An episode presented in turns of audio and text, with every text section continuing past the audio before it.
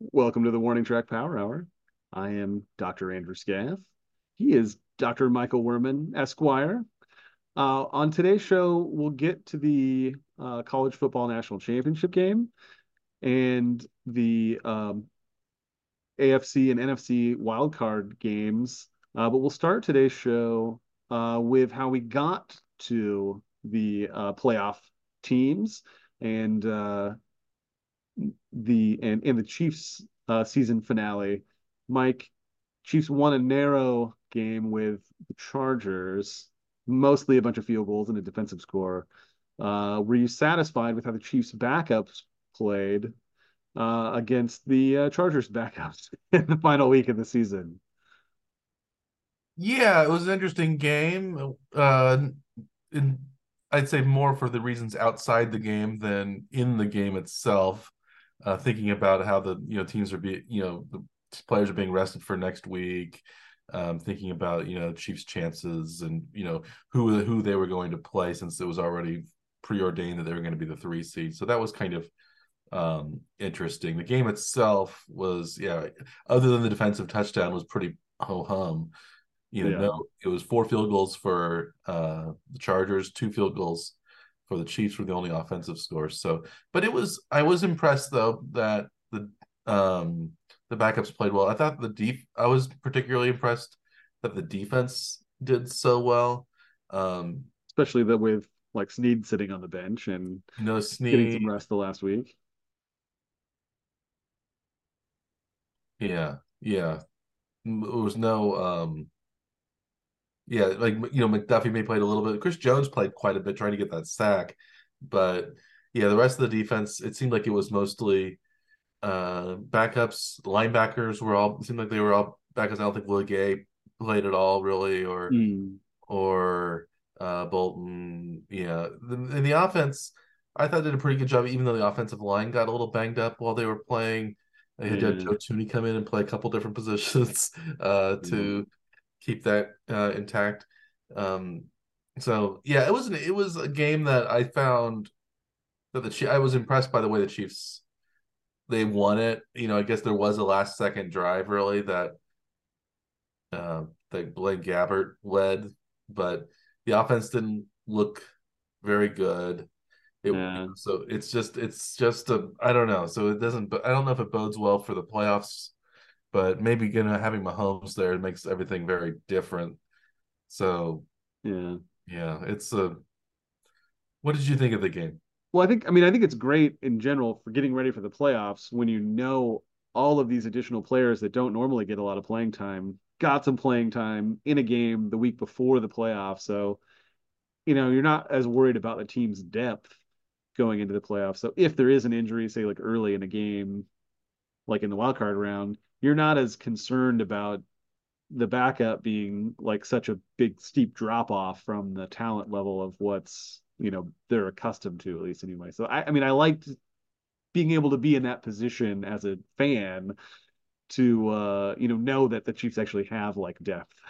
And they yeah. and yeah they're, they're like actually on the field the week before the playoffs and not just like oh, I remember this from watching the preseason games like a year ago mm-hmm. that that they have guys that can play, but they never play, but they could play if they had to, but now they're forced into a situation that's very crazy for uh, you know, being a playoff scenario. But now they're like very recently active, and that's you know, I think a good thing at least. Yeah, it helps them uh, both uh, I think it helps them kind of get game action pretty close to you know if they have to step in and it also kind of i guess gives fans some confidence that the team's not just going to fall apart if it's backups. If like one guy gets injured or right. Uh, the, yeah the mahomes aside i think uh it doesn't you know i guess you don't want to see chris jones go out or Kelce uh go out but you know everybody else it seems like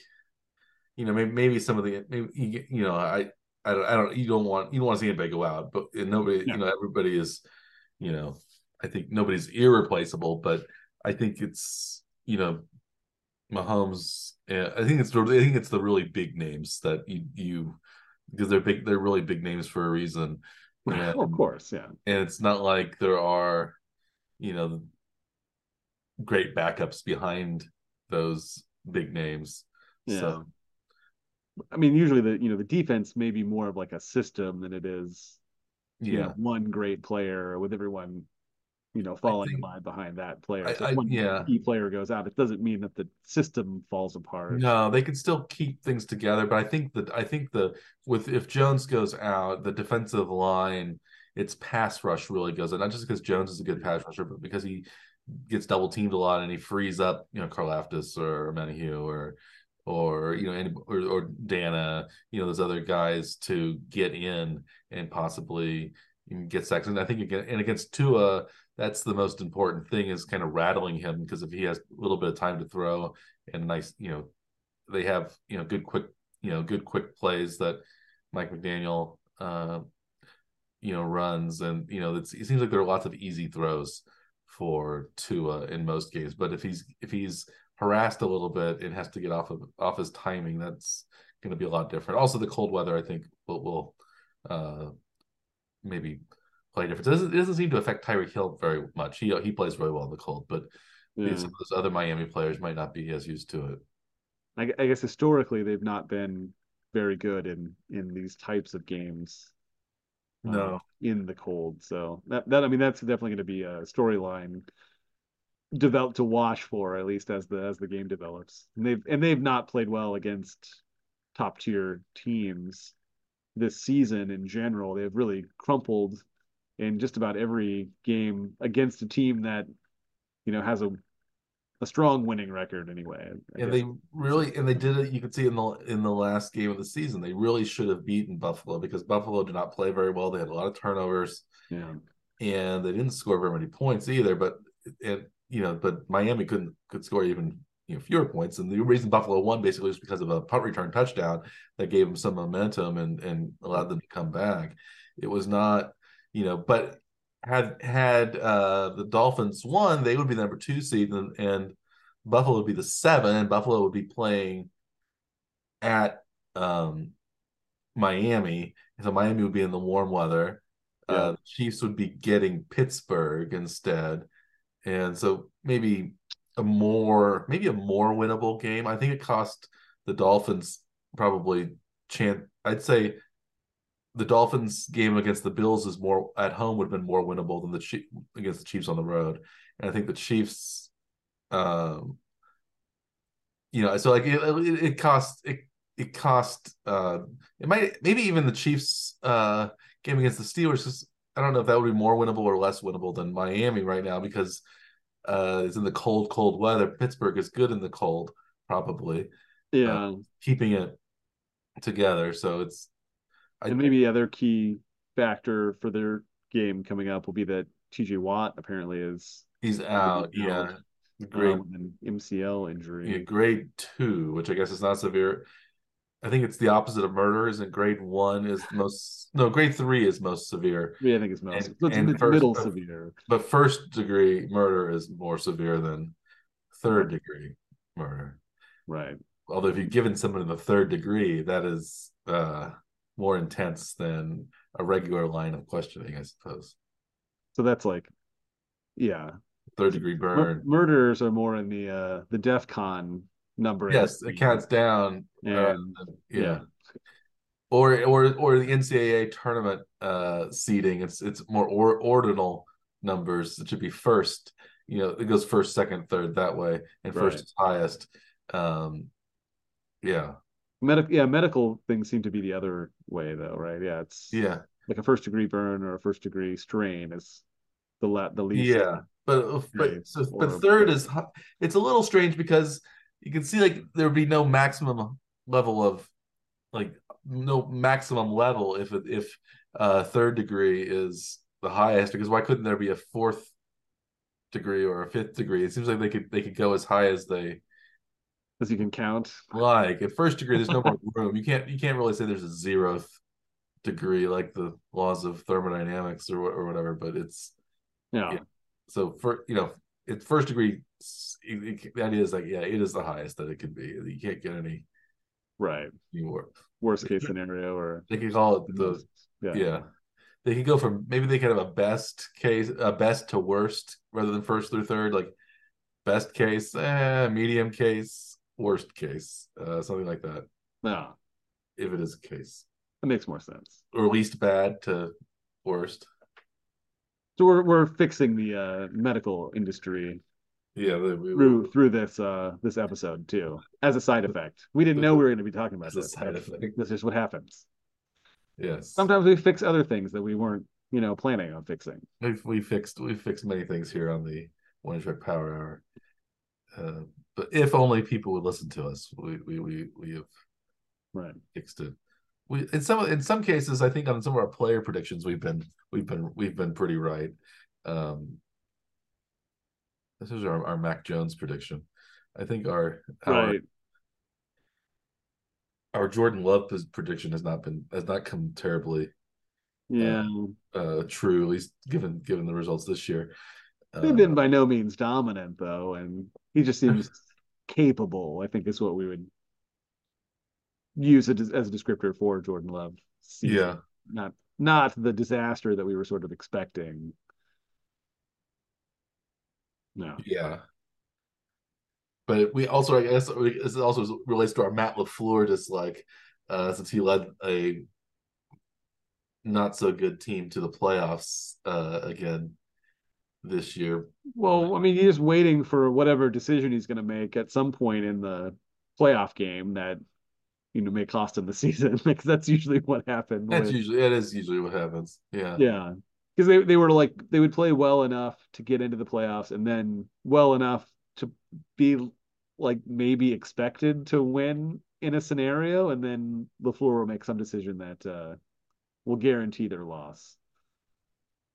Yes. I'm still expecting that. I if that doesn't happen, I will be shocked.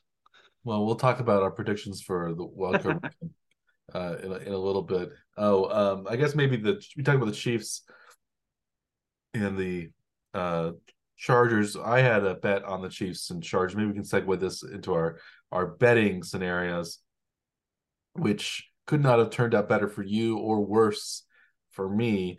Uh, but the first of these So we problems, we had very specific strategies I think that we both used in making our picks. And yeah, one of them maybe didn't turn out so well. One of the strategies apparently didn't work so well. Yeah, my over under locks were not good. Your your spread locks turned out to be uh impenetrable. This time. Yes. I won't make a spread impenetrable joke, but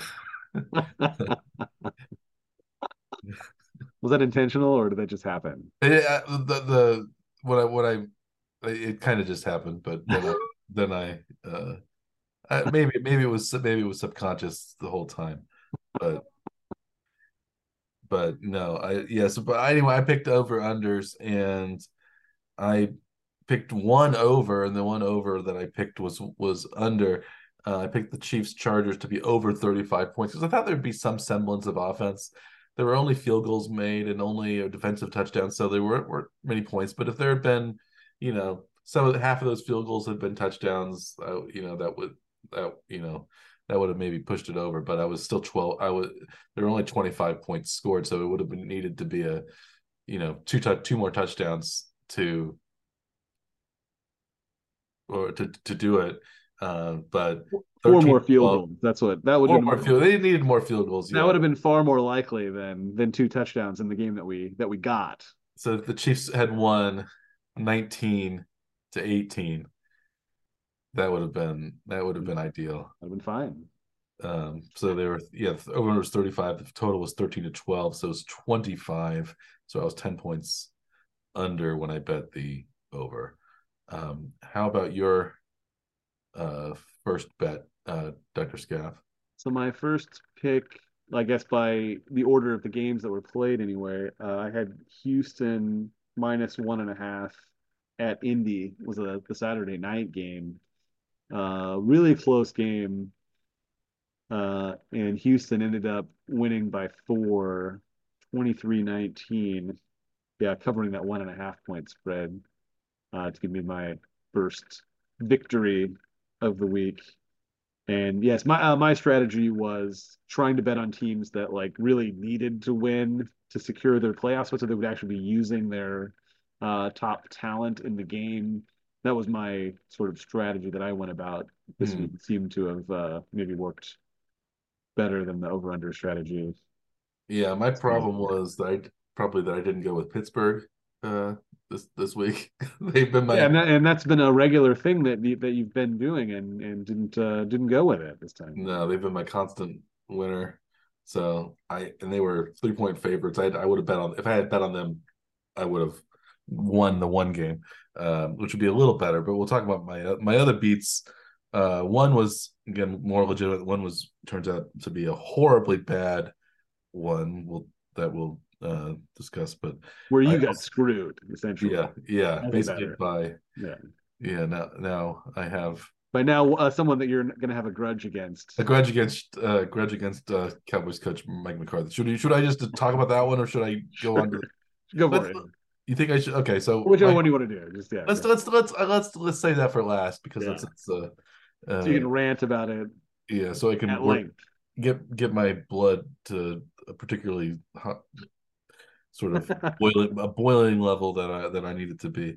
Yeah. Um, but Cleveland Cincinnati, I thought would also I th- basically I thought Cleveland Cincinnati would be what the Chiefs Chargers game was. I thought, well, there aren't any quarterbacks for either team.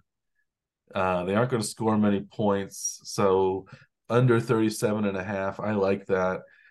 Uh, that wasn't what happened. Uh, the Bengals scored a ton of points, and you know the Browns kind of played the game that I thought they would play without. Um, was it was it Jeff Driskel? Was he the starter? I think Driskel was the starter. that's yeah. the fifth. That's the fifth starting quarterback that the Browns have I think so.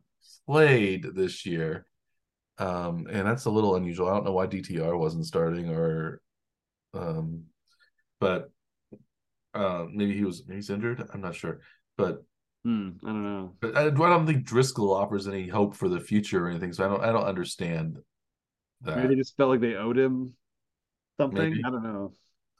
but yeah, uh that game was uh 31 to 14, so 45 total points. So it wasn't it was, you know, there were too many touchdowns. If some of those touchdowns had been field goals, like the Chiefs game, uh Yeah. maybe we would have stayed under, but yeah, so I, I was I was wrong on the intra Ohio showdown.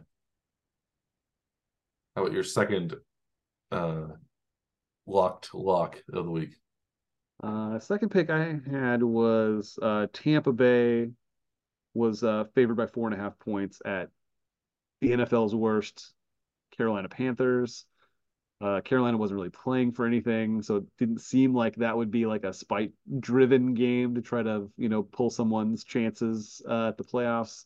You know, they're locked in at the at the uh, last place in the league, but but don't have the draft pick that they would get because it's uh, already traded to, to, the, to the Bears. Uh, they did not play basically at all. They scored no points, and Tampa managed three field goals in the game. Uh, not a great game by any means, but covered the spread on the uh, Nine points. yeah. 9-0 victory. Well, yeah, congrats to those Tampa Bay Buccaneers for winning the NFC South.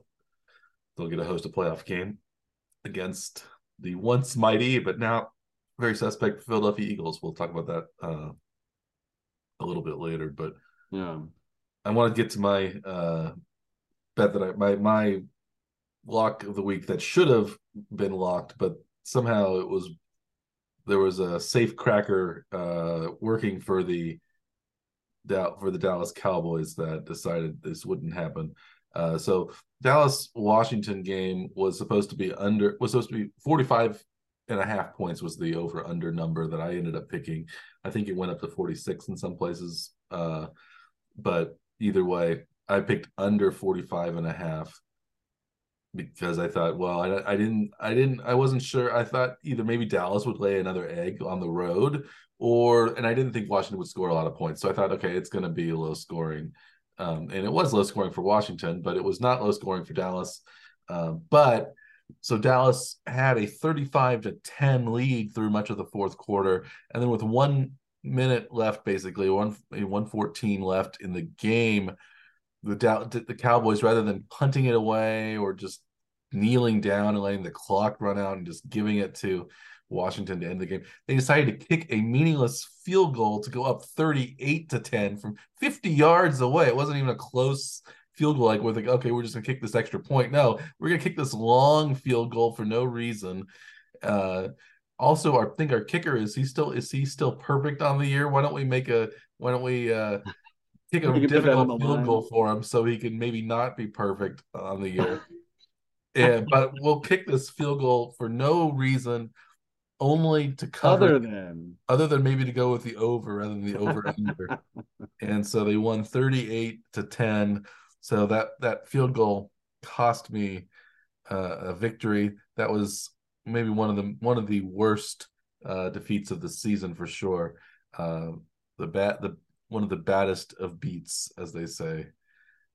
Yeah, totally unnecessary one. That's what. Unnecess- yeah. yeah. it was. It was a little bit like uh, I can't. I think it's. I think the one helped me was the field goal that uh, the Rams used to cover the spread against the 49ers. That helped me. So maybe this was the uh, universe turning against me and having a meaningless field goal, not uh, to tip to tip the over instead of keeping it under. So uh, Brandon Aubrey did miss two field goals in the game, so he did lose his perfect streak. Oh, he did lose it. Okay, already in the game apparently. I didn't realize that. that so maybe, maybe they, they wanted maybe they just wanted to get him, uh, you know, positive or or or they wanted him to miss three in a row and kind of resemble um, the Cowboys kicker from last year's playoffs, who missed how many extra points did he miss? Oh, around six or something like that. It was, was yeah, a it meltdown. Was, yeah, was that Maher? Brett Maher was it? That sounds right. Yeah, um, yeah. Yeah, yeah. So I don't. Maybe Mike McCarthy is trying to. Uh, yeah, Brett Maher. Brett Maher was the uh, the kicker last year. Uh, so well, I think the most likely scenario is that Mike McCarthy heard your pick and was like, "I'll, I'll show him." Yes, that's most likely what happened. Is that you agree with that? yeah, yeah, definitely. I'm sure he is an avid viewer of or or listener of the Warning Track Power Hour, and he's come to take an intense disliking to me in particular. I guess that yes. makes sense. If, that if guy, if you're a viewer or or a listener, I don't know if it's my uh if if he's a viewer, that's my uh looks looks that that anger him, or if it's my annoying voice from a listener's perspective that angers him most, or maybe it's just my my takes uh, uh, that are one too many negative Dallas takes during the season. Must be. I guess I didn't think I was that negative on Dallas. I thought Dallas had a big play defense that was maybe not as good uh, fundamentally sometimes, and if they didn't get a lot of, uh, they didn't have a lot of defensive like big plays. Uh, they didn't usually win. They would. They didn't win a lot, so yeah. they need. They need like those like big you know turnover plays rather than like the Chiefs defense when they this is one of the things that people saw me as a problem with the Chiefs defense was they didn't create a lot of turnovers but turnover luck is more or less random um seemingly random but it hasn't been random for the Chiefs they haven't like randomly gotten turnovers this season well they kind of over you kind of you think it even out over the course of a long a longer uh, time period. But yeah, so but the Chiefs, you know, just, I guess they got a, they got a you know defensive touchdown last game, no. and that was somewhat random, maybe. And you know, I think they still ended up negative turnovers on the on the day, though, didn't they? Did they uh, have two and give up one? Did they have two? I was thinking they only had one, but maybe they had two. Um, maybe it was just one. Gabbert threw the interception over Hardman's head. And was was there a fumble or There's something? one one each, yeah. So it was even. Yeah. Yeah. I know the Chiefs have, are negative on the turnover differential this year, uh, which I think is actually a, a good sign because it doesn't requ- you, you to win you don't have to always um, have fewer turnovers than the other teams. So sometimes you this is something that happened with with Buffalo too. I think they were you know when they lost you know even though they lost, they beat Miami even though they had more turnovers on the road uh, than Miami does and I think if you can do that even if you play poorly and win I think that's better than needing it uh, yeah win so I'm not that's why I think but generally over the course has. of the season the teams that have that winning records and make the playoffs generally have positive turnover margins. But is but do they? But that I think that's also maybe random because the NFL playoffs are extremely random. It seems like when the, what teams make it versus don't. There are a few teams that are always going to make it or usually make it. You have the Chiefs. Um, you know, yeah. the Bills almost but, did. But the Chiefs had usually had the pot like a very you know strong turnover margin and this season has just been a little different for them. back in the Schottenheimer era. They did, but I don't know if they yeah. really do always now. I think I think it's well, been... even in those in those seasons, like when the when the Chiefs were giving up like yardage by the bunch, like they still seem to manage to, you know, end a random drive with a big turnover. They may give up 75 yards, but they'll get the you know interception in the end zone or you know a sack fumble in the red zone somehow after they gave up a ton of yardage. Yeah. So that was like how they how they managed to survive in those seasons where the you know the defense wasn't so strong at you know preventing yards was they still managed to force turnovers. Yeah, so the Chiefs are minus 11 on the year, is that right? I think so. Yeah, that is higher. Yeah, that's that's really high, and they still make the playoffs. But that's probably the worst amongst the playoff teams, isn't it? Isn't it? I feel yeah, Philadelphia is minus ten. Cleveland's actually minus nine. Yeah. So eleven is still more. Yeah.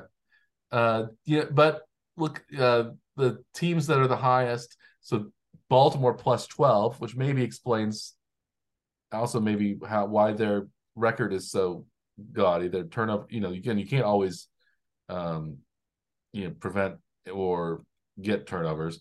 But the New York Giants were plus 12 as well somehow. Yeah. And they were terrible this year. Uh, the Saints were plus 11. They didn't make the playoffs. Pittsburgh and Cincinnati were plus 11, plus 10. Dallas plus 10. So there were a lot of teams that were really high. Um, that did not make the playoffs, though. Uh, most of the teams that were really high did make the playoffs. Right. But there were a few that didn't that didn't. So every team so of the plus eight and above teams, there were one, two, three, four, five, six, seven, eight, nine, plus eight and above. Um, all but the Giants and Saints made the playoffs. So the Ravens, the Sa- Ravens, the Steelers, Bengals, Cowboys, Texans, 49ers, Buccaneers. Yeah. Uh, even the Bills, who turned the ball over a lot, they were uh, plus two.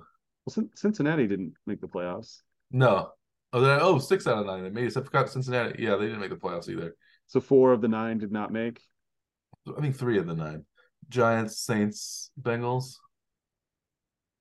Yeah, that's it. Yeah. yeah, yeah. Three three of the nine did not. Yeah. So that's a you know that's a good correlation. But like of the of the like bottom of the ones that were the minus... four worst did not make the playoffs, but then the fifth and sixth worst did. Yeah. Of the ones that were minus six or, or worse, uh, only the the yeah three out of the uh, three out of the three out of the eight made it. Five out of eight did not. So, yeah. it's all, so it's not maybe as much of a correlation as I thought there might be. I but... think it typically is more of a correlation than than that. The Chiefs did have a negative turnover differential last year too, but it was only minus three. Yeah, only minus three last year. And they won the Super Bowl. I think the turnover differential, yeah, it hasn't been it was plus four 2021. Yeah. You're probably the same football database that I am at. Um I'm just on plus, ESPN. Plus six in 2020. It goes up every year. Plus eight in 2019. Really, yeah, it's gone down. Falling. 2017, they were plus 15, plus 16 in 2016. Oh wow! then it then it goes the other way. So it's basically in the in the Andy Reid era, it's the turnover margin has gone down year over year. Yeah. Next year's going to be rough if the trend continues. yeah. Well, I think it matters less if you have Mahomes. And so the Chiefs have been more successful when they are not leading the league in the turnover. Or, you know, if they're if, if they're just kind of it seems like they're just kind of middle of the pack, they've been doing better. Yeah. Yeah, Andy Reid's teams were yeah, 2015 is plus 14. I, I didn't remember this turnover stat for them. I, this is positively uh, Schottenheimer esque. Wow. Yeah. Anyway, uh, you, let's talk about your third lock of the week that we haven't gone through yet. Yes. Somehow. The final lock of the year Your of the regular season. Uh, I had in this Sunday afternoon games, uh, Detroit minus three versus Minnesota. Uh, another one of those games where Minnesota wasn't really playing for anything. Detroit had an outside shot at the uh, two seed. Uh, they needed a couple of teams to lose, but uh, but they had to win, and they were one of the earlier games. So uh, I thought they were going to be going for it. They did go for it and ended up winning 30 to 20. I think they ended up with some relatively bad injury though for uh, their star tight end Sam LaPorta. LaPorta yeah. Uh, so it may have cost them trying to go for it, uh, but they did win and covered the the uh, three point spread by a full touchdown. So, uh, you know that got me my third pick, and all three correct this week. Uh, Yeah. so finish our regular season sealed your victory. uh, with a strong finish for myself. It's winning the last six games, even so, going six and zero to finish the year, to finish plus four for the entire season, anyway. So Congratulations, Dr. 29, Skip. 25 losses on the year, plus $400. Mike, you ended at 25, 28, and one, $300. So your last week was the, you know, deciding factor in your week, your season anyway. For I still would have lost had I had had we each gotten three and zero. I would still would have been um minus one hundred from you. So, right. but still, uh, yeah, we and we did somewhat similarly on our big board bets where we each lost a little bit of money, but I lost a little bit more, and you finished ahead of me there by several thousand dollars on the year. I was several two hundred dollars on the week, but yeah, almost not not too far from from uh 10k on the year, I guess, right? Yeah, and and Difference in the in the outcomes. and you had a clean sweep because you also at the beginning of the season predicted more teams uh over over under wins records than I did. Although we both were We dismal. terrible. Yes, I was 10 and 22. I picked only picked 10 out of 22 correct. You picked only you picked only 12 out two, of two better. 10 out of 32. I picked t- uh I picked uh 10 out of 32 correct. You picked 12 out of 32 correct. Yeah. Isn't a whole lot better, but it's What what I found was amusing though is that that I picked um the entire AFC East correct and then only got one other AFC team right on the entire AFC. That was two more AFC teams than I got right. I was three and thirteen in the AFC. I messed that. I I, I yeah, I did terribly. So somehow I got Well, uh, so a great number of the game of the teams ended up like within like one game of their expected. Um, so the the you know the the sports books did a seemingly excellent job at at you know setting these lines, which is pretty amazing for you know not knowing what's going to happen. And I think you know we tried to sort of factor in like what teams were likely to have injuries with quarterbacks that had had injury histories, and that didn't really play out the way that uh, you know we expected it all. I think that's what really cost us on the on on our picks for the season. Yeah, not so good. We did not do so well. not so well. Season long bets are one of those things that I don't I don't think I would actually really do. That's why we just talk about these things and not actually, you know, follow through with our selections It's- at an actual sports book. Yeah. it's like making a long-term risky investment, which you would most investments you if they're risky, they're going to be short-term because you don't you don't want to suffer uh, something very risky for that long. You want to Yeah. either you want to either finish with or or not. Um, and Although if we if we made a like uh a, a, fund based on my season long NFL picks, you would have gotten a decent return on the year. Though if you if you invested your money with me to bet, oh, I would have yeah. Then you would have you would have gotten a 37% return on your money, Mike. That's uh not so bad over the course of the NFL season. Yes, if you if only you had bet your life savings, Dr. Scaff, you would be sitting pretty right now. Instead, you bet um, uh Yeah. meaningless uh That's better than the scaff S&P. scaff bucks Yeah. and uh those aren't valid tender anywhere. I, I don't believe, at least No. not until Proposition 14 passes.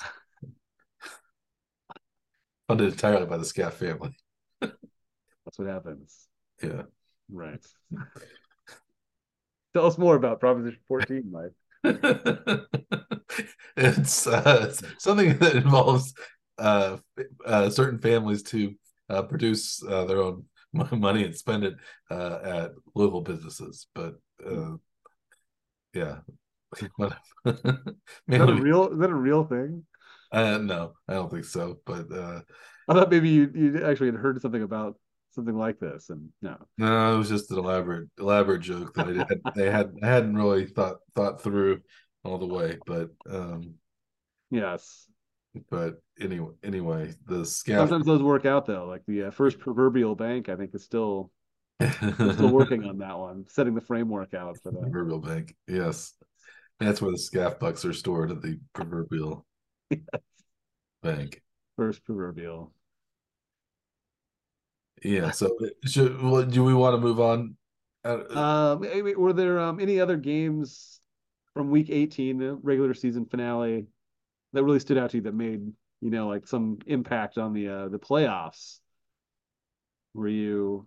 well, we mentioned the Miami Buffalo game Yeah, already. Um, I think the oh the the New Orleans Atlanta game could have been playoff had a funny play at the end of it. Do you remember? Uh, it was uh, Jameis Winston, the backup was in for New Orleans. It was 41-17. So speaking of uh, meaningless scores to run up to, to at the end to run up the score, uh, instead they the Saints actually pretended to kneel it and then decided to run in for a touchdown at, like, at the one yard line of the Falcons, which really angered uh, then coach uh, Arthur Smith, and maybe for good reason. But yeah. What did you think of that uh, touchdown there for uh, the Saints late It's definitely 17? cheap, at least. But uh, it is kind of funny that the last time you'll really see Arthur Smith on an NFL field was that was that right? Him complaining to his counterpart, who apparently had no- nothing to do with the decision. That was like supposedly done on the field by the players Yeah, that they audibled to get uh, a touchdown for one particular player. I guess wasn't that what it was? yeah. Jamaal Jamaal Williams, I think, hadn't had I a think he had he didn't have a didn't have a score this season, and they Yeah, they wanted to get him one. Well, yeah, but I don't know. I don't know how much, you know, uh, that's if that's really worth it to anybody, unless he had the bonus tied to it. I don't know why. Chris Jones style, the one point two five million dollar sack that he got Yeah. uh, to push him over ten. right. And that was So- pretty cool to see the uh the team really celebrated that with him did. too. That was uh you know good to see. Yeah, usually that we usually use uh like that the um the I was watching the Baltimore Pittsburgh game. I don't know if you were watching it uh when uh Jadeveon Clowney got his sack. He celebrated, but it was basically by himself. The rest of the rest of the uh rest of the Ravens didn't really do much No, I noticed.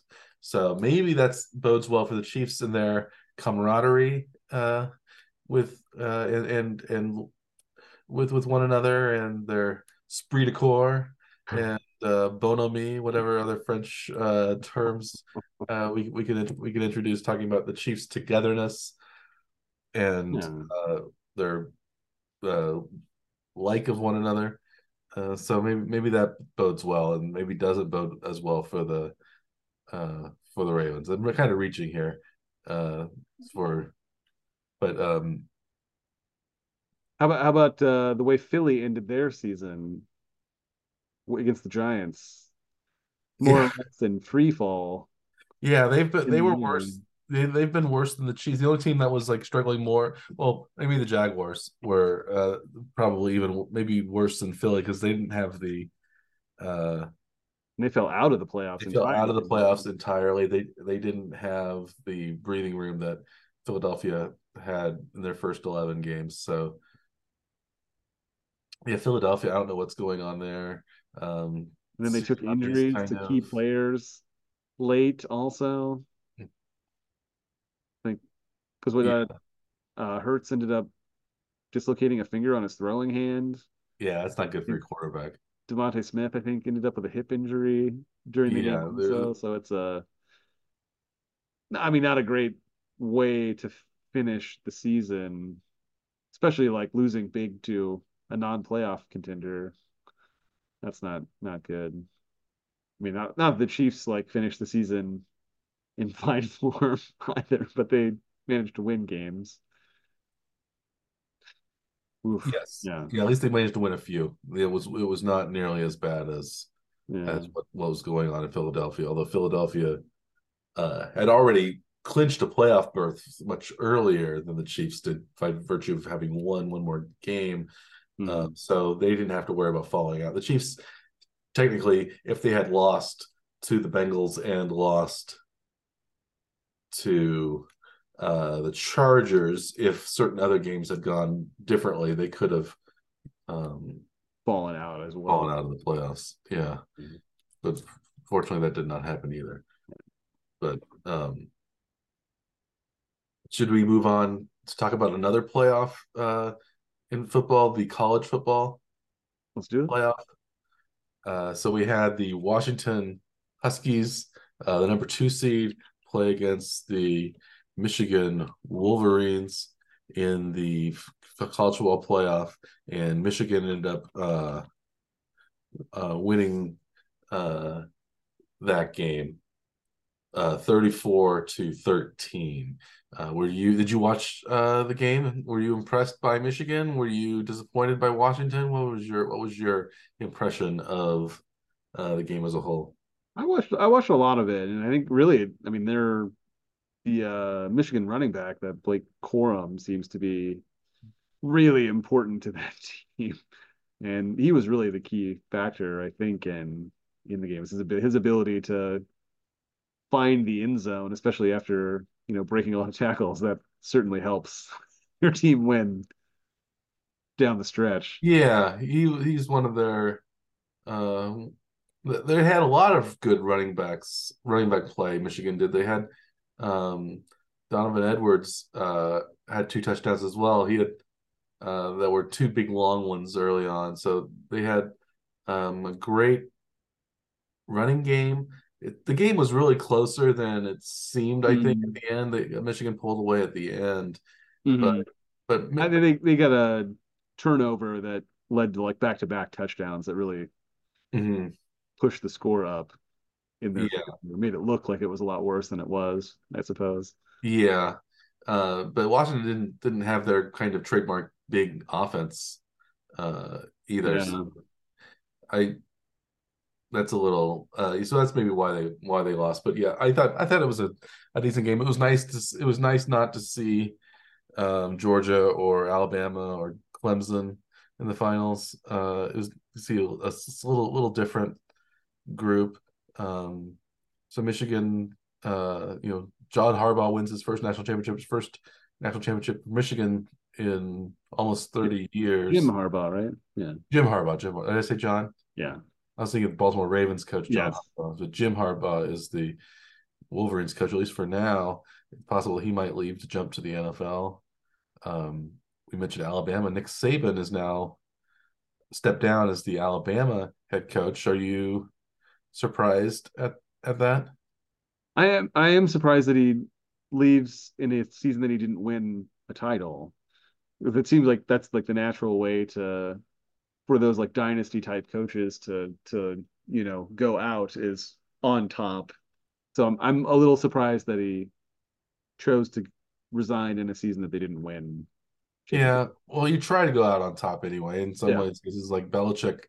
Talk about him, another guy who who now is uh, no longer a head coach, at least for the time being.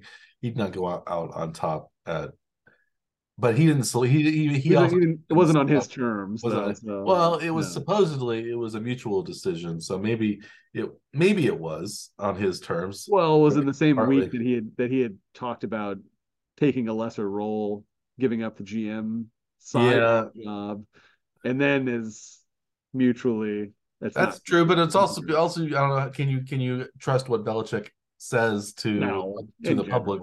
No, So it's hard to say what what really happened. Um, I guess we're more into coaching uh, coaching carousel now than college football. Um, but yeah, uh, so John Har- uh, Jim Harbaugh is perhaps you know been linked to you know some of the open jobs. Was I think there were eight now. We we had thought there weren't going to be that many jobs that would uh, fall open, but uh, the the last three have all been a little bit surprising. I think Hmm. uh, maybe the least surprising is actually the Bill Belichick, Belichick leaving, uh, because I think that was somewhat expected by a lot of people, but it took it it didn't happen like on the Monday after the season like it did with you know Arthur Smith got fired or um, Ron Rivera got fired right right after the season. Mhm. But then a few days later, within pretty short succession, we have uh, Vrabel uh, out as the coach in Tennessee. We had Nick Saban retire, and we had also um, Pete Carroll and, Pete uh, Carroll retiring in sort of maybe being you know moved to a different role within the organization, senior manager position or but, but not something. but will no longer be the head coach. Head coach, yeah, some like offensive assist, you know, some sort of uh, ad managerial assistant type of, of of role, and then Belichick out. So like the last three, I think were all were, were very surprising. Um, were uh were you uh, which one was the most surprising to you of Yeah, I think Nick, the, or Nick, you throw Nick Saban too All of the four of them which was the most surprising Well, I think the, the Belichick one had been kind of hinted at, where I think Bob Kraft had mentioned that he'd made a decision about Belichick. I think most people sort of assumed that that meant that Belichick was going to be moving on in some capacity. So it's maybe that wasn't maybe the most surprising. It's still a you know a big deal though. It may be the biggest deal, but it's maybe not the most surprising. Uh, I think the Saban resignations probably to me would be the most surprising. In the NFL, I'd probably say the Mike Vrabel firing is the most. yeah because Carroll is old so like he was the old he was the oldest coach I think he's Yeah. 70 I think the same age as Saban, 72. I think they're both 72. 72 I yeah. believe. so But had been there for 17 years, something like that, right? 14 years? he'd been at Mid, been with the Seahawks mid-teen. for a while Yeah. But that's quite a while. And he won it. He'd won a Super Bowl. Probably should have Yeah. won a second Super Bowl if he would have handed off to Marshawn Lynch against the uh Against the Patriots, yeah. Uh that would maybe have kept uh Belichick from winning uh one more Super Bowl and and Tom and Tom and Tom Brady as well so yeah. Um, that was a close. Yeah, that, that would have been back to back winners. The, that would have been also the most recent back to back winner. The Chiefs are trying to become the first. I think the first back to back winner since the Patriots in like oh three oh four. I think something Something like like that. that, So twenty years basically there has has not been a a back. The, the Patriots also came close. I think they won like every other year for uh, a three or five year stretch, five year stretch as well. But um, the Chiefs have won two in four years, and they would have won three in five years. The biggest, uh, you know, one of the uh, one of the best stretches in in in uh, NFL history if that if that comes uh, to pass. But if so, but if, let's say we have we have eight teams. Maybe I'll, I'll ask you this uh, this question. So we have so right now there are jobs available in for the Chargers, the Raiders, And Carolina were the three interim. Carolina. Those are the three in season ones, and then Yeah. we have Washington and Atlanta were the ones that were kind of the typical firings after the season, and then we also have now New England, Seattle, Tennessee. uh, and and Tennessee. Of those eight jobs, which is the best? Which is the best job? Do you think? Which so I've always thought that uh, if you're looking at what's the which is the best job, you want one of two things: either the best quarterback that they that the team already has, or the best draft pick that you can get the best player that you know isn't on a team, or maybe you can bring somebody in free agent wise. Uh, but man, it's pretty tough. Those none of those teams are really in that good a position, or are are in such middling positions that it's not very easy to Mhm. to you know start over or make better what's already there. And so like you know like the Seattle job I think is they're maybe one of the better teams because they're on the edge of the playoffs this year, but I don't know that you can say that the team wasn't winning because of the decisions Pete Carroll was making. I don't know that you Yeah. could find like extra wins out of his season to like fix the team that's existing. And they don't really have like, you know, draft picks coming except for picks they got from uh the Russell Wilson trade from Denver. Yeah. Uh, so I don't know that there's much improvement to be made there. You're kind of like a caretaker for a team that already exists. I don't know that you really want to do that unless that's your, you know, thing. It seems like I guess the Chargers job because Herbert's maybe the best of the quarterbacks on the teams that are there. I think that Maybe that's the best spot, but they have such a weird, has you know, history. some of the best weather. Yeah, but you're also in maybe the you're in a place where you're always going to play against Patrick Mahomes. However, I think that I think there's all I think there are two other really good jobs. I would say, um, in terms of maybe being able to win right away, even though they don't have a quarterback, is Atlanta because they're in the AFC NFC South. Um, they finished seven and 10 three years in a row. So Arthur Smith was seven and ten every year as a coach. He was he was remarkably uh, consistent Yeah. in his three years. But uh, basically, they don't have a quarterback, but they have like Bijan Robinson and Kyle Pitts and Drake London, and you know they have good position players. They have a pretty good defense. Yeah. So like maybe you could even like say we don't we already don't need to draft somebody. We can bring in like Kirk Cousins or somebody like that. And But they didn't do that the last two years, so you have to wonder if the GM is yeah, well, they, they, they didn't want to go make those kind after Lamar decisions. Jackson. They they Yeah. that would have been the that would have been the pick to do. This would have been the time to do it. They could have gotten Yeah. him probably. I don't. I think the Ravens ended up taking him, but I don't think they really wanted him that badly.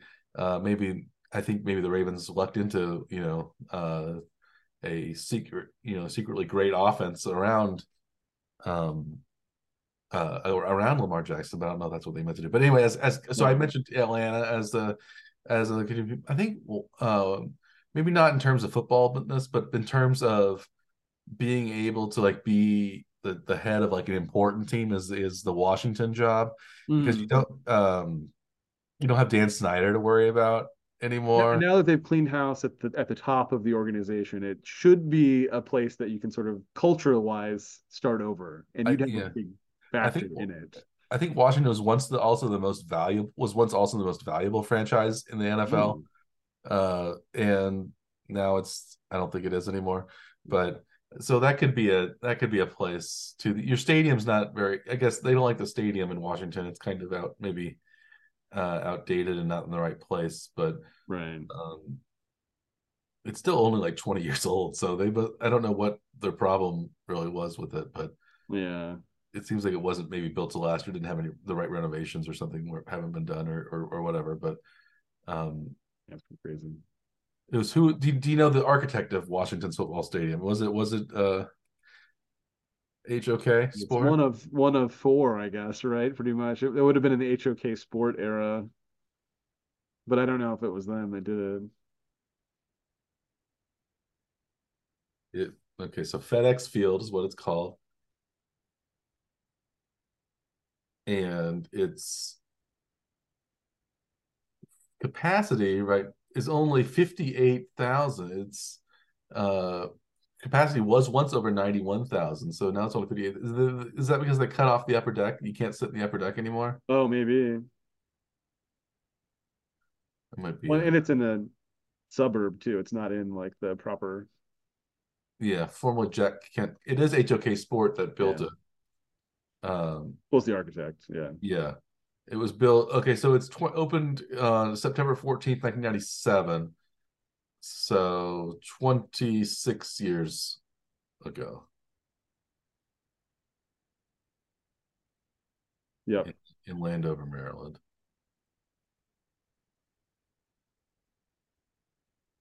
But yeah, no. So it, uh, so that Washington job is interesting to me. I think Yeah. um, it's in a, it's in a tough division, but it's also in the most kind of lucrative, one of the more lucrative markets. Also in the probably the maybe the most you know famous of the NFL divisions with that because you have Dallas Yeah. and, and New York Giants and the Eagles. When it's in the nation's capital, it's right. It's yeah, it's yeah. a big that's a big deal. Yeah, and so well. So now, now that um, Belichick has been has parted ways with New England, do you think other teams will maybe part ways with their coach in an effort to lure Belichick there? Do you think yeah, additional firings because of it? Well, is there a fallout firing, you know, downhill avalanche type of thing because of this? I wouldn't put it past a team to do that. I don't know if they'd. I still don't know if that would that would get them Belichick though. Uh, I don't know if Belichick would talk to teams that already have coaches. I don't. I guess we don't even still actually even know if Belichick's going to coach next year. Maybe he is retiring for good. Who knows? I could see him going into the booth for a year or something too, right? Like Yeah. uh, being a very strange analyst. doesn't- You know, really talk a whole lot. So it'd be it'd be funny to see him act well, he very he- differently. in certain circumstances, he does talk a lot. Like he talks a lot about football history and stuff like that. So he's Yeah. a he's he's maybe he maybe he good as I mean I'm sure he'd be fantastic if he wanted to be uh, an analyst. Uh, but it's it, that's hard to say if he if it, if he would ever want to do that. Yeah. But I, I think he had to wear suits and stuff. You know, he's not he's not uh, the most uh, sharply dressed of the NFL head coaches usually. But that was like trolling the league, though, wasn't it? Was- I mean, he did that because the league made a mandate about a dress code having to wear, you know, NFL emblazoned attire, and so he's like, "Give me the worst thing I you you have, and then I'm gonna tear it apart, and then wear it as like a rag, basically," which is what he did for a while. I always thought that was really funny because it was like it was more of like trolling the league than you know this is that was his like personal style was my understanding anyway Yes. Well, there's a there's a New York Times article about that came out uh today actually about the the Bill Belichick hoodie era. Oh, I need to my subscribe. Like I, I'm trying to look it up right now, but my subscriber uh thing is not working. But uh, uh, anyway, it would have been fantastic for me to talk about. is it an espn article or It's a New York Times article. There Oh. might be there is an ESPN article that's that's uh, explained why he wore certain outfits at at specific times. Um, I think, but he's always worn he's worn a hooded sweatshirt of some one type or another. Um, uh, since since his early days in New England, but he does he does cut. Maybe he he just likes to cut off the sleeves. I think I don't know if it is even uh i think i know i think it i think it's just uh it was trolling the league because the league made some policy change that said that you have to wear nfl branded attire and it and so like because i think he wanted maybe even would have worn like a suit on the sideline for a game and then they said that you can't do that you have to do this so he wore the worst thing he could find as a replacement and so it was like it turned into like kind of a joke Oh, that could be. Um, I found I found it on my phone. My uh, the, the the New York Times article. yeah It is more than anyone except perhaps Mark Zuckerberg, uh, Boston's famous football coach, has become syn- synonymous with the hoodie. Do you think of so? Who do you think uh, Zuckerberg is more famous for his hoodie than uh, Belichick is? i don't think of zuckerberg at all so i don't really care Yeah, I would say no. I guess you think of maybe that, that's what um uh you know that's what in in in the social network movie Jesse Eisenberg, I guess he was he was always wearing the hoodie. No. Uh, but yeah, I don't. Uh, so it says the origin story of Mr. Belichick and the sweatshirts is part of his mystique. He first appeared in the gray hoodie in 2003. Before that, he often wore windbreakers on the field. Yeah. As the tail, okay, as it's similar. As the tale goes, he adopted the hoodies after the NFL made a deal with Reebok that included coaches, meaning that they were forbidden to wear uh, suits or anything else. It was you had to you had to wear Reebok clothing, specifically Reebok. I think it had to be specifically Reebok, and then now it's it's Nike now. I think is the is Wow. the is the is the company, but um, he he like tattered them up to make them look even worse, but they were still he was still fulfilling his requirement. By I think he liked. I think he also liked the idea of maybe wearing a suit uh, Yeah. on the sideline, right? But he wanted to find the least uh, fashionable item. He cites. He says. Uh, but no, and Mr. Uh, said, said when, when when asked about it somewhat recently, Belichick uh, said he liked sweatshirts because they were comfortable. He could carry stuff in the pouch and cutting off the sleeves because his arms were too short and the fabric was getting in his way. That's what he said. But um. I think it maybe morphed into that over time, but I'm pretty sure he was it started as trolling the league. Yes, fulfilling his the contractual requirement that you know he was that was mandated to him by the league, not you know something that he chose. Right? It wasn't like part of his contract that he had to wear. no, It yeah, was like somebody else signed a contract that was it was part of the blanket upon him. ownership. Yeah, He will fulfill it, but he's going to do it in the uh, you know way that uh, is most amusing to himself. Makes the league look the worst. I think at the same so time. yeah, so I what was the question you asked was would any team fire somebody for to try to get to try to lure Belichick. I could see the Bears because I don't think Eberflus is on very is he's on pretty thin ice. I think It I also- like maybe the Bears said that they're planning on keeping Eberflus was the initial statement, but that can change on a yeah. whim. And this may be, you know, something that could trigger something like I, that. but I I don't see the Bears' job maybe as being particularly great for Belichick to want to come in and win. Um, that's why I think I think you think this. I think the San Diego, I mean not San Diego, the Los Angeles Chargers Yeah. or the maybe the um, Falcons is probably the best for kind of winning immediately. Um, or, unless uh, Belichick and Nick Saban decide to team up together and go to uh, Seattle and have like the all old guy uh, coaches uh, uh, working together uh, yeah. up there. I, I don't see that happening really either. But um, It'd be it'd be um, you know, the AFC West seems to be luring big Vegas could coaches. Vegas could also maybe be a place for Belichick because of Tom Yeah. Brady's uh, status there. That would be the ultimate kind of evil move that uh, Belichick could could take. Right. being the new Raiders coach. And he could Wait, also probably bring in. Josh McDaniels to be the offensive coordinator uh, for the Raiders. Well, and that may be part of the trigger for Belichick's exit was because they, the media had already started talking about McDaniels coming back to New England to be Belichick's offensive coordinator there, and then that maybe Kraft that says, "I don't want to do that again." If they don't have Brady, then I don't want to, you know, have those guys. Yeah. yeah. So that may have that may have like you know further led to the decision. So go if yeah, Belichick. So know. would you rather have Belichick, uh, Vrabel, or Jim Harbaugh as your coach if you're an NFL team? So those three.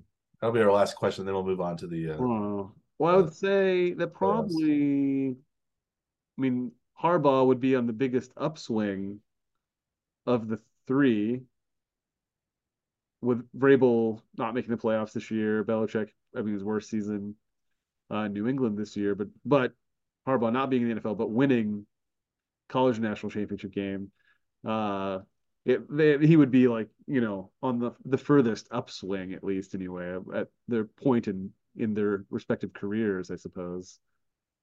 But uh, I guess I guess maybe and Harbaugh had success in the pros before, so he was decent with he was decent with the 49ers, letting them to a Super Bowl to, that he lost against his his uh, brother John Harbaugh. Right. Uh, that was that was the um, 2012, I think, Super, Super Bowl. Uh. Colin Kaepernick uh, versus Joe Flacco. One of one of those players is still in the league. We'll talk about him in a, a second. Right. Uh, but yeah, I don't of those who, who I think I I I might if I wanted. I don't know if I for certain reasons you'd want Belichick because he has he is maybe the best coach in modern NFL history.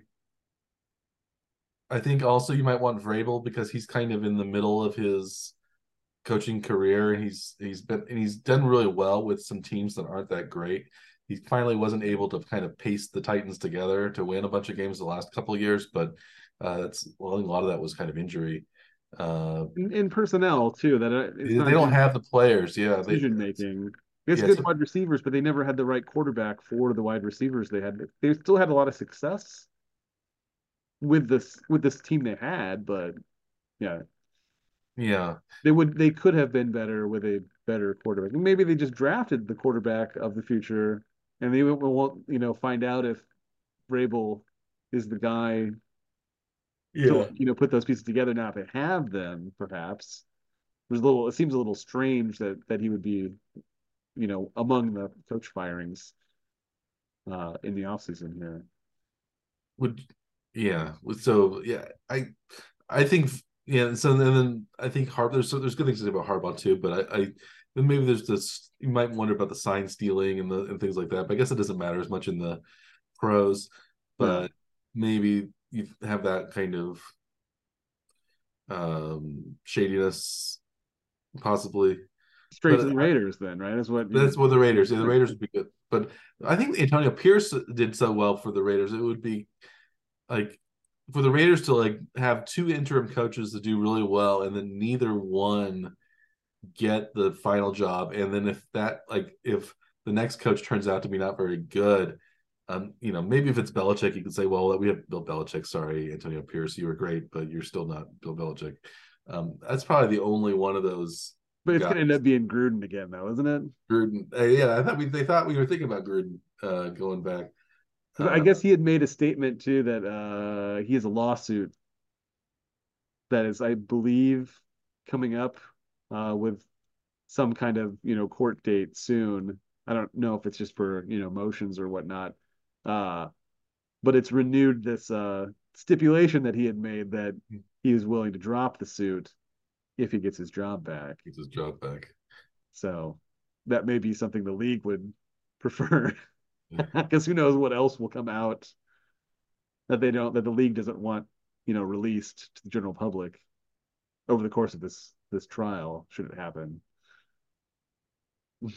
there's also where the saints might be uh, thinking of uh, bringing jon gruden in for a role in their coaching staff hmm. which doesn't make any sense like what i guess that would mean that why wouldn't he be your head coach? He'd be behind Dennis Allen. But it's also wasn't said he wasn't going to offensive coordinator either. It was going to be yeah. some sort of other position. Um, so that's a, I guess because Derek Carr is on the team, he did pretty well with Derek Carr. Yeah. So that's why. But um, it seems like yeah. But yeah, Jon Gruden's case I think is going on right now or very yeah as, very, we, as we speak. Yeah. Perhaps. Yeah. Um, but as as we speak, the playoffs are are, are upon us as well. Uh, we have what they call Super Wildcard Weekend of uh, beginning on Saturday, lasting into Monday, where all where twelve of the league's fourteen playoff teams are playing against uh, one another, playing games. Uh, the only ones that are out are the number one seeds. In the AFC, it's Baltimore, and in the NFC, it's San Francisco. Um, 14 of the 16 are playing. Did I say that? 12. I said 12 of 14. It's yeah. I think it's 12 of 14 because there's seven there are seven seeds in each conference. Seven. Oh. Well, there's seven games though, right? I think there are six games. No, there's seven. No, there are six. Six games. Six games. Never mind. Yeah, it's 12 14. You got it right. Yeah, I was. I'm, I'm wrong. I'll shut up. We're, we're, we're recording this very late, so maybe that's maybe that's our we're just we're just uh, we're a little bit a little bit tired here at the yeah. No, that's right. You had it right. Yeah, thank you. I, I finally finally one for my side over uh Dr. Scaff. Um, but yeah, we have six games coming up. Uh, do we want do you want to go through those games in chronological order? Let's do it. Uh, Well- We'll end up uh, picking, making our picks at the same time. Is that what we want to do? yeah, let's make our picks and uh talk about the game a little bit, and uh that'll uh bring us into uh next week. Uh, so yeah, so we have the first game uh is the afternoon game on Saturday. That is the Cleveland Browns at the Houston Texans. Cleveland is a road favorite, favored by two points in that game. Um, the over under is 44 and a half points. Um, so, Dr. Skeff, any any general comments on the game, and then maybe what you think your uh, pick would be? I, th- I think there are, there are some like really great storylines around most of the games where there's some link between the two franchises that are facing off that uh, you know you really are going to be watching during the games to see how the things play out. In, th- in this case, you know Houston and Cleveland had that big trade two years ago, which uh, moving Deshaun Watson uh, from Houston to Cleveland for a lot for a, a trove of draft picks, and you know Watson is not playing in the game as he's injured this season, and Houston will be, you know, bringing out their all of their young talent that they got in this trade essentially Mhm. playing against a team in the playoffs. That, that's a really great, you know, way to look at, um, you know, how these two franchises are have developed anyway. So, like, I'm going to be pulling for Houston, I think, in the game, but I kind of And- think Cleveland's going to end up winning this one, and And- you know, Houston yeah. maybe getting some experience in the playoffs that they will bring them back in future years to have a more successful run. Is uh, my question would be shot at it. Yeah, does does Deshaun Watson's not playing does that does that help both teams? Uh, Yes. he's not playing for Houston, so Houston got a bunch of draft picks, and they don't have to deal with Deshaun Watson anymore.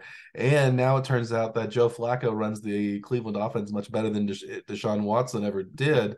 Um, so is is his absence uh, is it uh, lift, lifting up both teams? I think it might be. Um, I think you're right. Yeah.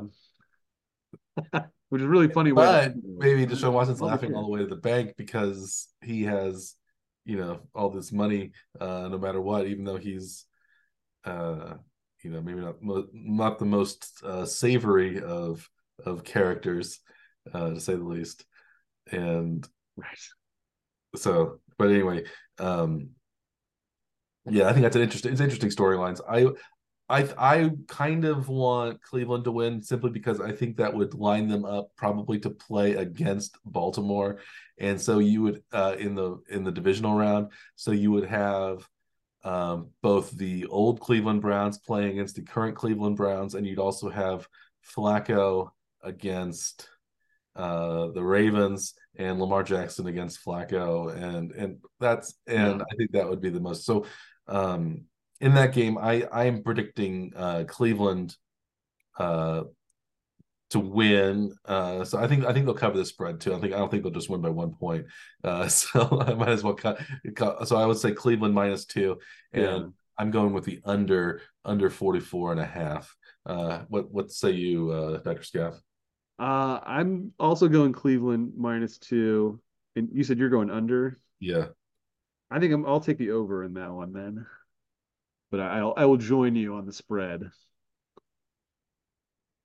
I think I'll be rooting for Houston, but I expect Cleveland to win. That's what Hmm.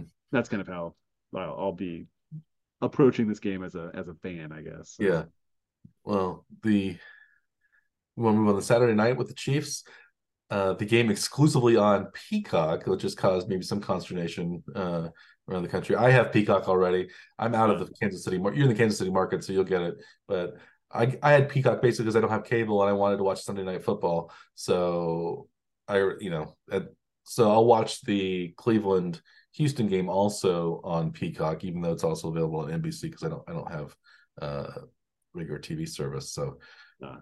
so I think the people that are complaining about being on Peacock are kind of, you know, kind of right, but also, also they're paying. You know, you always have to make you have to make some sort of purchase to watch any sort of TV. Uh, yeah, because mostly people want pay you know pay, pay the cable company or you're or you also you know maybe you don't pay for your over the air network, but I don't know how many people watch over the air uh, TV and the you would have had to buy an HD antenna um, yeah. to uh, do that. Uh, but yeah, I don't know how many people actually have the HD antenna anymore. I don't know. Yeah, might be interesting. I might get one because I, I, I don't I where I live I can't really the antenna doesn't really work very well. I don't think, but it might be something to uh, I would I hadn't really thought about that for a while, but you always like, but like if, if it was you know the ESPN has showed shown games all the time and and uh, so having to pay for those you're that's that's already pay per view really uh, that that uh, people have gone through. So whether it's Amazon or uh, Comcast or or um, NBC, uh, you know, I Comcast I guess is the parent company, but it doesn't. It's it's still. I think if you're a Comcast cable subscriber, I think uh, uh, it's it's it's free or what it, it, used to be. It's not. It's no mm. longer. It's no longer free for uh, free for me. I have Xfinity internet, but it's no longer uh, free. But anyway, um, back to, to, the game itself. Let's talk about that rather than the um, broadcast of it. The for the exclusively on Peacock game Saturday night at Arrowhead. Temperatures perhaps will hit actual temperatures, not just wind chill, but temperatures themselves possibly below zero um, at, by uh, at some point during the game. Possibly even at kickoff is what they're saying now. Oh, really? Oh, that's a, possibly negative one at kickoff is what they. Uh, I mean, it's still days ahead of time, so it's yeah. Uh, from where we're, where we're recording this, at least anyway. They'll they'll uh, yeah, that would be uh, a sight to see. But uh, the Chiefs are favored by four and a half points, and the over under is also like the Cleveland Houston game, 44 and a half points. Um, who do you like in this game, Dr. Scaff? Do you have uh, uh, any other comments uh, about the Chiefs' chances against uh, the Dolphins? This is, you know, again the rematch of former Chief Tyreek Hill, now coming to Kansas City for the first time since he's left the Chiefs. Uh, so it'll be, you know, an interesting game at least anyway. You know, it's going to be extremely cold. Uh, Miami hasn't played well against good teams. They didn't score a lot of points against the Chiefs the first time they played when they were in. Uh, the game was in Frankfurt, which is technically a Kansas City home game, but mm-hmm. not in Kansas City. Uh, I have a hard time betting against the Chiefs. I don't tend to do it anytime, so I'm going to take the Chiefs minus four and a half and probably the over also in the game. Okay, that, that tends to be how I pick Chiefs games. It doesn't has not been terribly successful this season, but uh, I'm going to stick with it because that's that's what the fan version of me says I should be doing. I think. Okay, yeah. So I think if the if the Chiefs contain uh, the Dolphins' offense, which they might be able to do if they can get a consistent pass rush on uh, Tua Tagovailoa, uh, the Dolphins' uh, pass rush is basically going to be non-existent. I think they actually they actually picked up former Chiefs uh, star Justin Houston. Uh, they, they also have Melvin Ingram and Emmanuel Ogbah on that defensive line, so it's going to be like ex Chiefs from the uh, from from seasons past that are going to be uh, yeah. In place of Bradley Chubb and and and the other uh, guy. Uh, the other three pass rushers that are all yeah. in, I guess. Van Ginkel and out too, I think. Yeah. So Phillips is that the other guy? I think that sounds right. Yeah. Um, yeah, so they're they're all out. So maybe, and the Chiefs have had a good pass rush lately. Uh, they're one of the top uh, pass rushing teams in the league in terms of sack numbers. Uh, so looks like they were last year. Mm-hmm. Uh, so and pressures and knockdowns and right all the. Uh, yeah, they aren't getting a lot of turnovers, but they're doing this. They're sacking quarterback quite a bit. Yeah. Uh, so, um, so I like the Chiefs as well, minus four and a half. I think they can can again the Dolphins they're not a. We, this goes without saying that Miami is not a cold weather city. The Dolphins are probably not as used to the cold weather as the Chiefs are, who've been able to practice in it the last week, and it might not be quite as cold now as it will be at game time, but it, mm-hmm. the, it's still below freezing um, in Kansas City and has been for a while. So, um, so I like the unless unless the Dolphins left and started practicing in Kansas City a few days ago, which I don't think they have. I that the cold is going to maybe be an issue. Um, and it'll so, affect the kicking game. It'll affect the passing yeah. game. I don't think there's supposed to be like rain or or you know snow during the game, which you know is a positive thing for the Chiefs and the risk of all the drops that has happened in yeah games that have been bad weather. But the cold weather is not hard to. I guess you have gloves, and it's not going to be fun to catch the ball in this weather. Yeah. But but it, it, does seem to affect like the kicking game. Like the ball doesn't necessarily fly as well. So like yeah. you know they may be going for fourth and threes and fourth and fours from between midfield and the 30 yard line. So we'll see you know how that affects the the game style too. Yeah, they are going to be they are going to be kicking meaningless field goals at the end of the game to uh to try to trip the over under. The Chiefs don't do that anyway, but yeah, an Andy Reid coach team would never have done that. But uh, oh yeah, so you, were you taking the over under in this one? Did you? Oh, I uh, I'm doing the under. I'm doing Chiefs minus four to five in the under. Um, I have a strategy for these over unders. I don't know if I'll. I'll, I'll ever... I see a trend developing. Yeah, for uh, both of us. A trend is going to continue, Doctor Scaff. Oh. So Even next game? Yes. We have next game is Pittsburgh at Buff at Buffalo. Uh Sunday afternoon, early afternoon. Buffalo is favored by 10 and the over under is a meaning is a is a mere 36 and a half points. Um what anything that you want to talk about Pittsburgh Buffalo? It's also supposed to be very cold. It might but it might snow, be snowy and windy in uh, Buffalo during the game, so not not quite as frigid, but but I think maybe with wind chill, uh, it might it'll be you know close to zero uh, in Buffalo. And this is another game that's going to be affected by possibly by a single player too, as TJ Watt is going to be out. And you know, we we talked about the Chiefs being more of a system defense. If one guy's out, it may not have as big of an effect on a team. I don't know if that's the case with Pittsburgh. I think in la- the last couple of seasons when we've seen Watt be out, it has really affected the Pittsburgh defense. Hmm. Uh, I don't know that it. I don't think he's missed much of this season. So if this season is different, then you know we don't know. So maybe it, maybe it has an effect. Maybe it doesn't have an effect. Buffalo's been really turnover prone during the season. Uh, yes. I think some of that leads to an expectation for a low scoring game I don't see Buffalo losing this one. I don't think that they'll be playing it close either, but Pittsburgh has been the most baffling team for me on the season. Whatever I think I should do, I should probably do the opposite of it. But uh, I think I'm not. I think I'm not. I'm going to take Buffalo minus 10, but I will steal the under this time, I think, on the I expect a low scoring game. Yeah, I think it'll be really low scoring because of the weather. I think the weather is going to be worse for like if it's windy that may that, that uh, really affects over under. I think they're supposed to be like 25 mile an hour constant winds uh, or something like that. So and gusts up to like 50 miles an hour. So uh, it's going to be very windy there um, in Buffalo. So I'm going to go under 36 and a half as well. And I'm also going to say Pittsburgh keeps it close simply because I don't think a lot there's going to be a lot of scoring.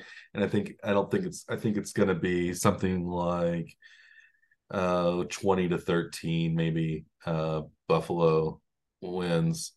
Um so i think pittsburgh I, th- I, still think buffalo will win but i think pittsburgh keeps it within within 10 so you're not you're not um bold enough to take pittsburgh on the money line also. No i i think mason rudolph's uh, magical mystery tour has come to an end but you never know i don't but i think i think i think also if tj watt were playing i wouldn't rule out their chances because he might get a couple of really big plays and turn. You know, Highsmith is very good as well, but with but when they have both of them playing at a high level, that's um their defense is going to be really really good. And also, I think TJ Watt would be able to contain Josh Allen maybe better than a, as a defensive end, maybe than some other uh maybe the backup end might you know not have the containment uh uh savvy that that that, that Watt does. So um, yeah, so I think I I do think Pittsburgh though will keep it somewhat close.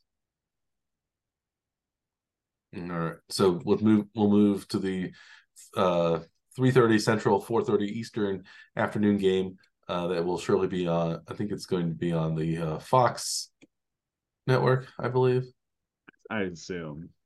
uh, Green Bay at Dallas, and it is on Fox. Dallas is favored by seven points at home, and the over under is a robust 50.5.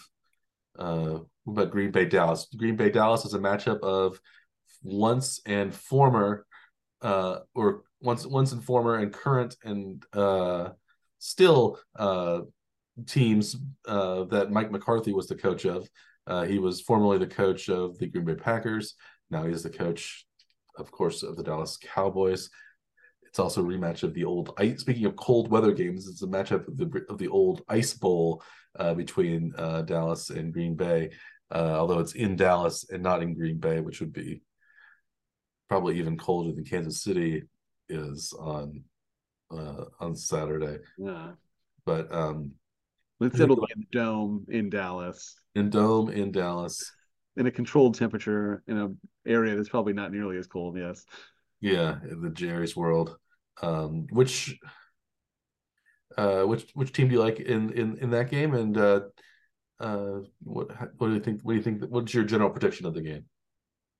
I mean, if uh, McCarthy was willing to kick a field goal to hit the over uh, in a meaningless season finale game, then he should be more than willing to run up the score against his former team, which I don't know if they've played each other. Have they since? Or I wonder if they have. I haven't. I guess I've I don't. I don't know if they have. They didn't, this, they didn't this year. Yeah, I don't know if they have played each other. Yeah. They probably don't play each other very often. I don't. I don't know that he's actually faced them. It seems like this is where he'd really want to, you know, mm-hmm. blow out Green Bay uh, mm-hmm. on on the big stage in the in a wild card, a playoff game. Uh, I, you know, fully expect Dallas to cover the seven point spread. But that over under gets tricky though. If they play like they've been doing with their, you know, win games like 38-10 kind of thing, you know, that would still be under in this game because the uh, the over under so high. I think maybe that's what I'll end up doing with that as all. Yeah, Green Bay minus seven, or yeah, not Green Bay. Uh, Dallas minus seven, under fifty point five. Okay, but I it'll like, be, I think, a big spread. Interesting. I like the under as well in that game. I I I don't think. I think it's going to be more like the last two times that Dallas played good teams. Um, the games were very close, and they would would have been under this total when they when they played uh, Miami uh, when they uh, that was like 22 to 20 or something type of game and the similar and there was a similar score. I think it was 20 to 19 uh, the score between Miami and Detroit.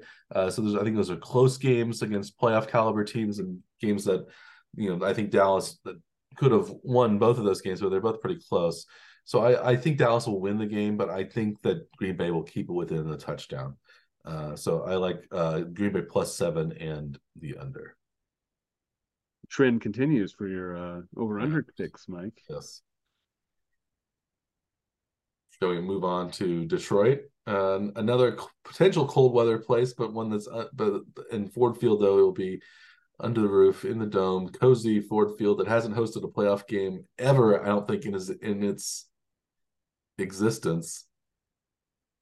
No, uh, I don't think so. Yeah, yeah. This is the first I think Detroit Hump playoff game in maybe in the century. Um, well, they never win the division, so yeah. um, so this is yeah the Rams at the Lions. Uh, this is also the Matthew Stafford, Jared Goff, uh, Freaky Friday Bowl, where they uh, had switched. They switched uh, uh, switched positions. Or is this more of a Freaky Friday situation, or is it um more of a trading places maybe or a... what's what's what was yeah i was i was thinking what's the what was the movie with the twin the twins uh, yeah that were separated at birth and then like it's like it was Lindsay Lohan was in the remake and it was uh, oh pa- uh, Parent Trap Parent Trap Parent I mean, it's yeah. a Parent Trap thing where they're where they're I think you're gonna be like trading places from like the Eddie Murphy oh yeah yeah uh 80s movie yeah, no, this was I was thinking. Yeah, uh, the they like take a guy from from the street and put him at yeah a brokerage firm. Yeah, free. Yeah, Freaky Friday was about it. Was was was more uh, what I was looking for. I think I guess because Yeah. because they they basically did swap with one another uh, on Right. purpose, I guess in some ways. Um, I guess Figure Friday wasn't exactly on purpose; it was a coincidence. But they, Magical but relic sort of thing. yeah, yeah, Swaps their bodies. Yes. yeah. Anyway, I can't believe I couldn't remember the Parent Trap. Is uh, is it's, it's, it's late. It's even But- later than it was when we were making mistakes earlier. I mean, Yes. I was making mistakes earlier. Now we're both now we're both uh we're losing we're losing it here rapidly. Um we have the Rams plus three and the over under. So Detroit favored by three points at home, and the over under is 51 and a half, slightly even slightly higher Yeah. than Green Bay Dallas 50 and a half. So uh of this game, anything any comments about this game when and then who who do you like in the uh If uh, if this was like maybe three or four weeks ago, the Rams' offense hadn't been very good at all, and I would easily take Detroit without even thinking about it. Uh, but the last couple weeks, Detroit hasn't played all that well. Rams' offense seems to be clicking pretty well. I think Detroit's probably you know the team that's on the up side, and you know the Rams are maybe neutral to to dipping, but they've finished the season really strong. I think they may be in the best momentum spot, at least between the two teams. I may actually be leaning towards the Rams plus three on the road. And I have a hard time going over to that 51 and a half, but uh, yeah, I think I'll take the under in the game. Well, I Yeah, I'm, I think I actually I, I like the Rams in this game as well. I think partly because everybody thinks Detroit is this feel good story, and I don't know if that lasts in the playoffs. I think the Rams are a more seasoned playoff team. I think they have a better quarterback. I think they also have a better running game with Kyren Williams emerging, and they might have right now better wide receivers as as well. So I think their offense, like you said, the Rams offense hasn't, hasn't been that good, but they've they've woken up, I think, and uh, become Yeah. a very strong offense. I think with Aaron Donald, the defense, their defense is still pretty good, and um, I think Detroit is maybe just happy to be there in some ways, and they remind me a little bit of maybe the the Kansas City uh, Schottenheimer teams uh, where they were favored at home and had those big, uh, you know, crowds, and then blew it in the playoffs.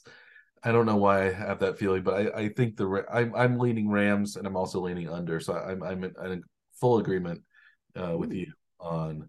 Uh, no, no, no. Watch this be a a, a high scoring uh, blowout by 50, 53, 40 Detroit victory, something like yeah, that. something like that. Yeah, I like the Rams and the under as well. And then then we have one more game Monday night, uh, the last game of Super Wild Card Weekend, and that pits the Philadelphia Eagles at the Tampa Bay Buccaneers, and the Philadelphia is favored. Uh, the fifth seed Philadelphia is favored over the fourth seed Tampa Bay uh, by three points on the road, and the over under is 43 and a half. Uh, what what what do you have to say about the Eagles and Buccaneers? And this is the one that I, I don't really have like the there's no clear like storyline amongst these these teams, right? It's uh uh Baker Mayfield against I don't I don't know how Jalen Hurts. Well, we have ties into the to Hurts. I guess they're both Big 12 quarterbacks yeah, for at least one season anyway. Because they're both at Oklahoma. Yeah. for a little while. Yeah, so they I guess they have a tie that way, but they weren't there at the same time, so it's not uh No.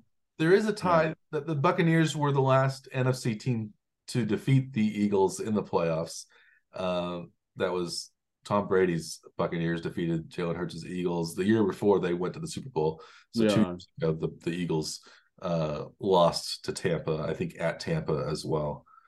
Um, I think, yeah. I- Um, but I I, I, the, yes, the, the biggest story is can the Eagles, uh, you know, stop from come out of their slide or yeah, yes, stop their steep decline. Are they? yeah, They've they've lost, I think five out of their last six, six, yeah. games, and they're not look they're not looking so good, and they're traveling to Tampa Bay, which is you know was not. I think they're nine and eight on the year, but you know, Baker Mayfield had a pretty solid season. Um, and Tampa is probably feeling pretty good. It's in it's a game at home, and Philadelphia has been reeling, uh, but still the Eagles are favored by three points. Do you do you still like the Eagles uh, in that game? If this is this is maybe the toughest one to pick, I think, just from the you know quick glance at them anyway. I'm kind of leaning towards Tampa, especially with Hurts taking that you know dislocated finger during the end of the last game. And that's not good for a quarterback on his throwing hand. But I mean, is he going to be that sure-handed with running it then either? Because that's like it's always been his, mm. you know, ability to extend plays and ability to you know get the ball downfield himself.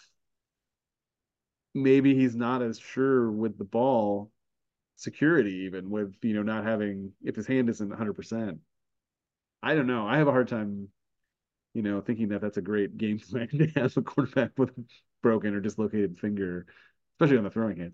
Uh, I think I'm kind of leaning towards Tampa Bay plus three, but uh, ooh, that under over. I'm, I'm I, maybe we'll go against what I'm thinking at least anyway, and take the over in the in this final game. So 43 and a half over, and you have Tampa uh, plus three. I also like Tampa Bay plus three um, and I'm going to take the under uh, again. So I picked I picked under for all six of these games. I decided to go straight under.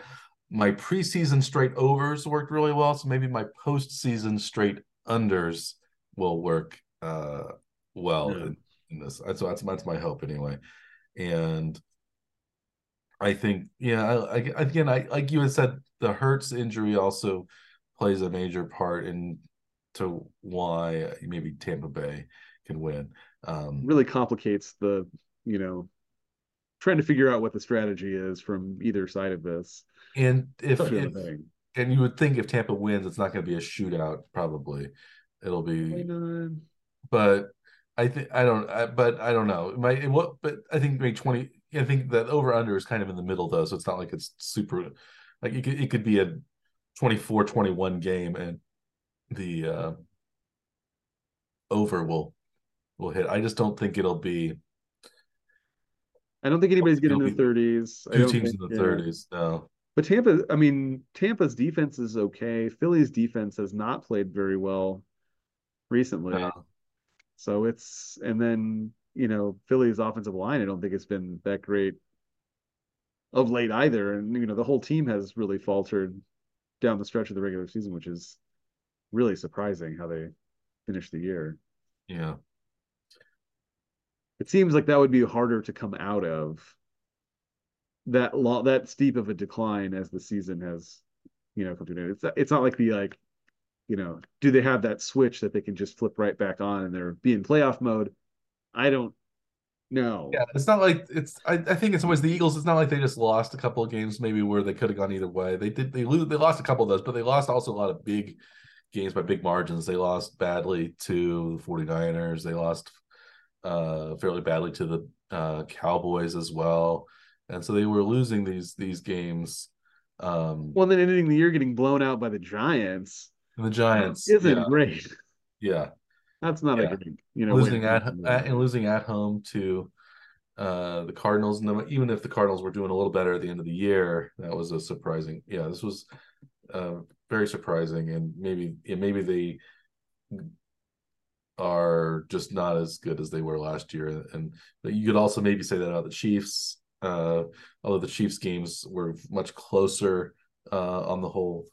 Uh, but so I, I, we we are at least hoping. I think the Chiefs can flip a switch somewhat, and uh, Philadelphians, I'm sure, hoping that that can happen too for them. But yeah, I'm not. I'm not sure that's that's going to be the case. So I yeah, like well, like, at least you know, as you know, the Chiefs fans would probably, you know, say is that, you know, from the last game at least going into the playoffs, it's basically a different team because they rested almost, you know, their most key players at least anyway. So, mm-hmm. you know, you say they underperformed the last game of the season.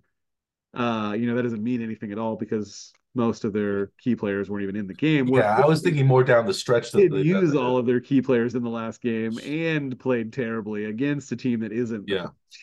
so, yeah. Yeah, yeah that's true. I, it's like the Chiefs maybe were like kind of rough down the stretch, but they weren't as rough down the stretch as, as the Eagles. Yeah. Uh, where they lost, and they also won their last game with with their starters as well. So they won the last two games, um, and they have sort of a built-in bye. So maybe that's another reason we might like the Chiefs. With since the uh, um, uh, Dolphins had a Sunday night game and played all their uh, top players, so they've had less rest uh, than the Chiefs, who had I guess they had an afternoon game, so a few hours. Uh, yes, but a couple they also were able to rest some of their really key players. Yeah, play and get kind of everybody into the game rather than uh, just you know have your your top players be the be the main guys. So, um, but I'm looking forward to how the weekend shapes up, and I'm certainly looking forward to uh, a Chiefs victory. I hope that happens. Um, do you have anything else to wrap to, before we wrap up uh, today, uh, Dr. Scaff? I think, and also, you know, waiting to just see what the next part of the coaching carousel ends up being too will be will be interesting for for us to follow.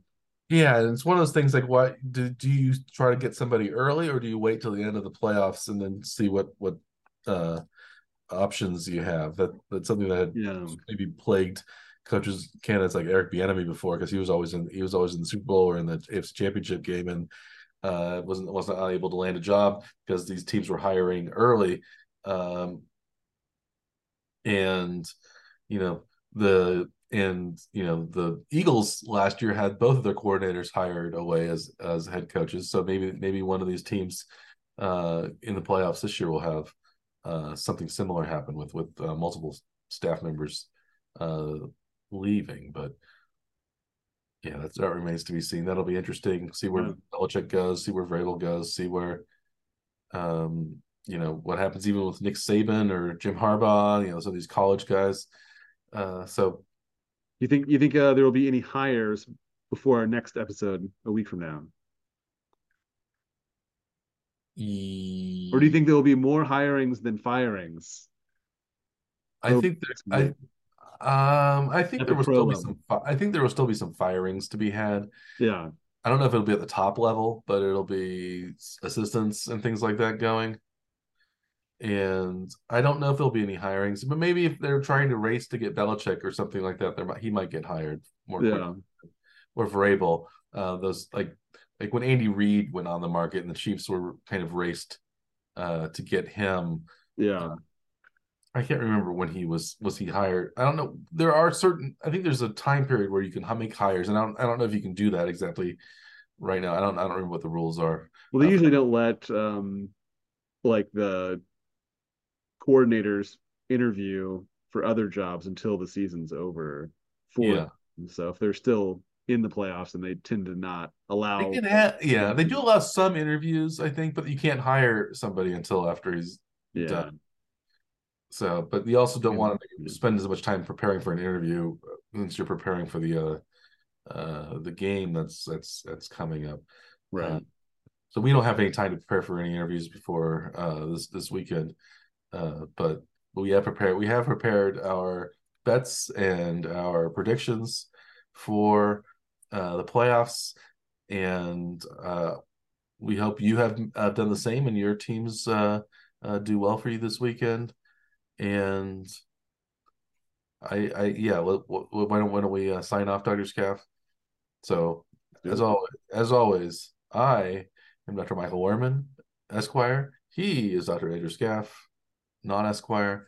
We are the Warning Track Power Hour. Please like and subscribe to our YouTube channel or our uh, uh, different podcast uh, delivery uh, vehicles.